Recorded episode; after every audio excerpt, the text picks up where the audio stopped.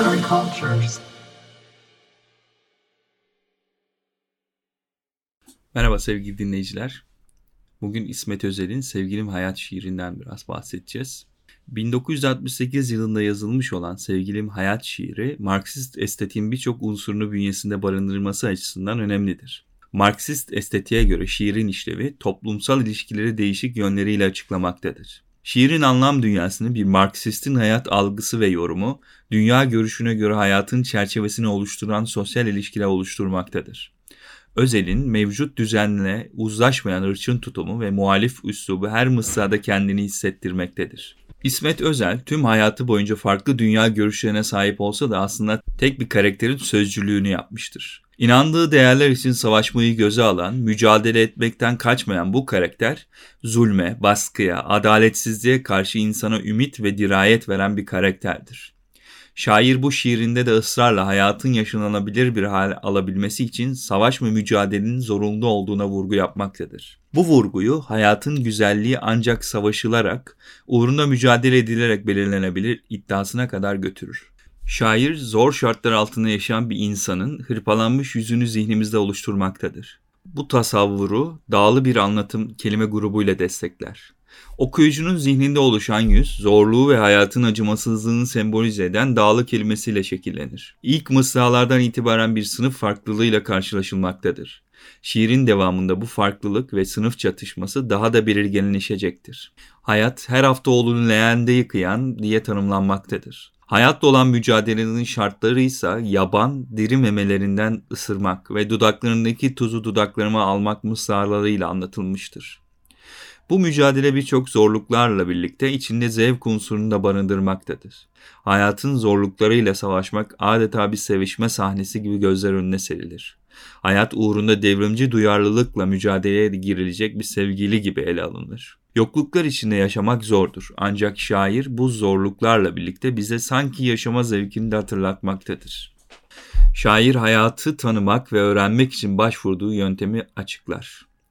Çok oldu tepelere vurdum kendimi, bulutlara karıştım ve karanlık kahvelerde tıraşı uzamış adamlardan huylarını öğrendim senin.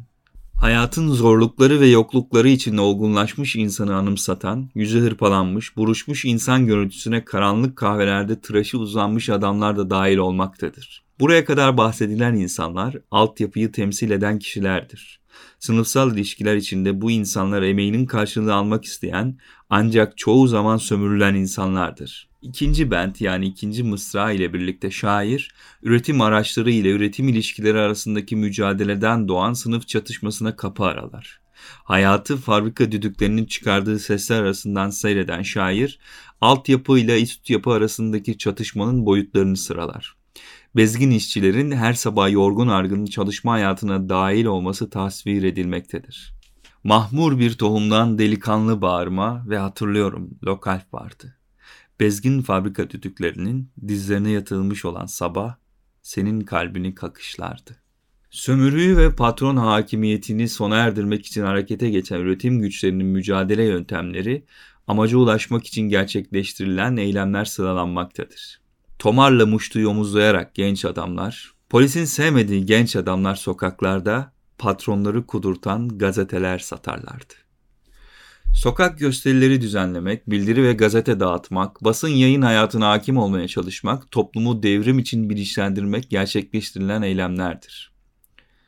Bütün bunlar sınıf çatışması neticesinde ulaşılacak olan sentez ile yapılması gerekenlerdir. Üst yapı kapitalist sistemi muhafaza etmek ve sınıf çatışmasından zaferle çıkıp altyapıyı sindirmek için bazı örgütleri kullanmak zorundadır. Patron, üretim ilişkileri içinde kapital düzene ait bir unsurdur. Fabrika sahibi aynı zamanda özel mülkiyeti ve altyapının sömürülmesini sembolize eder. Şiirin bu bölümünde sınıf çatışmasına sebep olan üretim gücü ve üretim ilişkilerine ait unsurları iç içe geçmiş haliyle görmek mümkündür.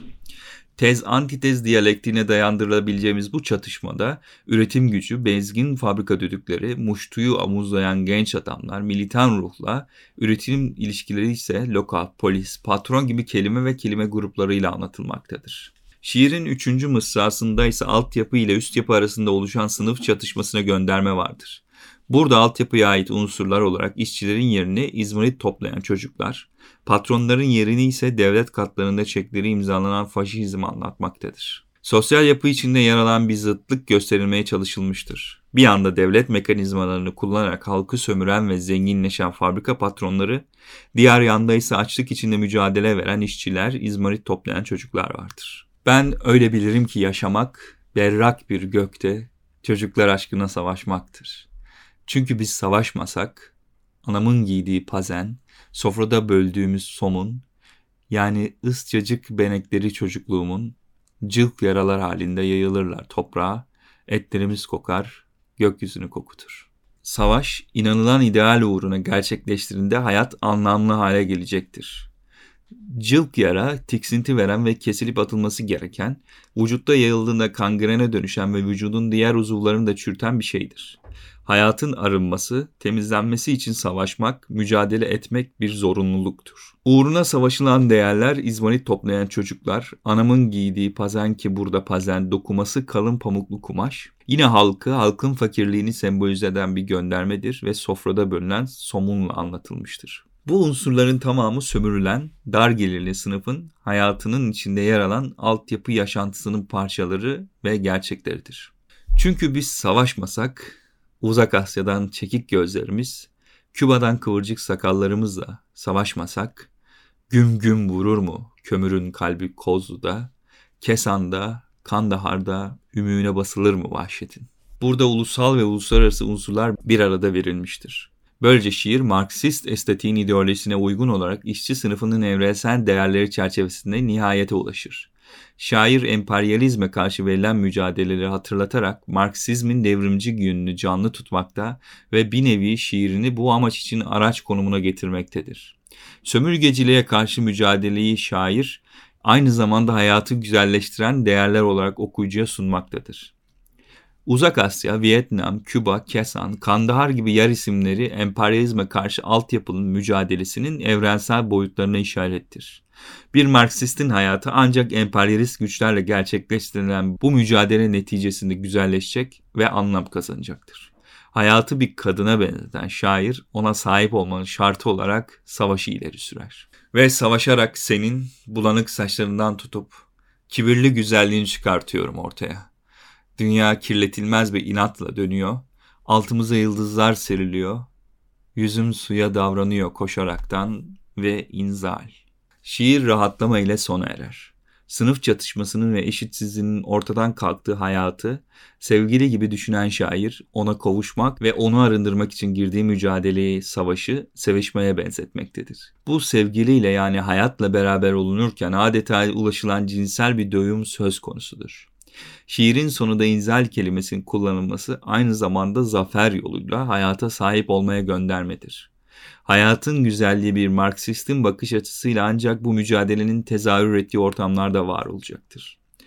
Bununla birlikte sentez yani devrim, altyapı ile üst yapının uyumu neticesinde gerçekleşebilir. Bu uyumun varlığı da yine sınıf çatışmasından doğan mücadeleye bağlıdır. Bu sebeple hayatın güzelliği sadece savaşarak ortaya çıkarılabilmektedir. Dünyanın kirletilmez bir inatla dönebilmesi buna bağlıdır. Ve bu bölümde de şiirin tamamını tek seferde okuyacağız. İsmet Özel, Sevgilim Hayat. Yüzüme bak ve yüzümü hırpala. Yüzümü değiştir, dağlı bir anlatım bırak. Sen her hafta oğlunu leğende yıkayan hayat, yaban diri memelerinden ısırmak, dudaklarındaki tuzu dudaklarıma almak için çok oldu tepelere vurdum kendimi. Bulutlara karıştım ve karanlık kahvelerde tıraşı uzanmış adamlardan huylarını öğrendim seni. Mahfur bir tohumdun delikanlı bağırma ve hatırlıyorum lokalp vardı, benzin fabrika düdüklerinin dizlerine yatırılmış olan sabah senin kalbini kakışlardı. Tomarlamıştı yavuzlayarak genç adamlar, polisin sevmediği genç adamlar sokaklarda patronları kudurtan gazeteler satarlardı. Ey şehre başaklar, militan ruhlar ekleyen hayat.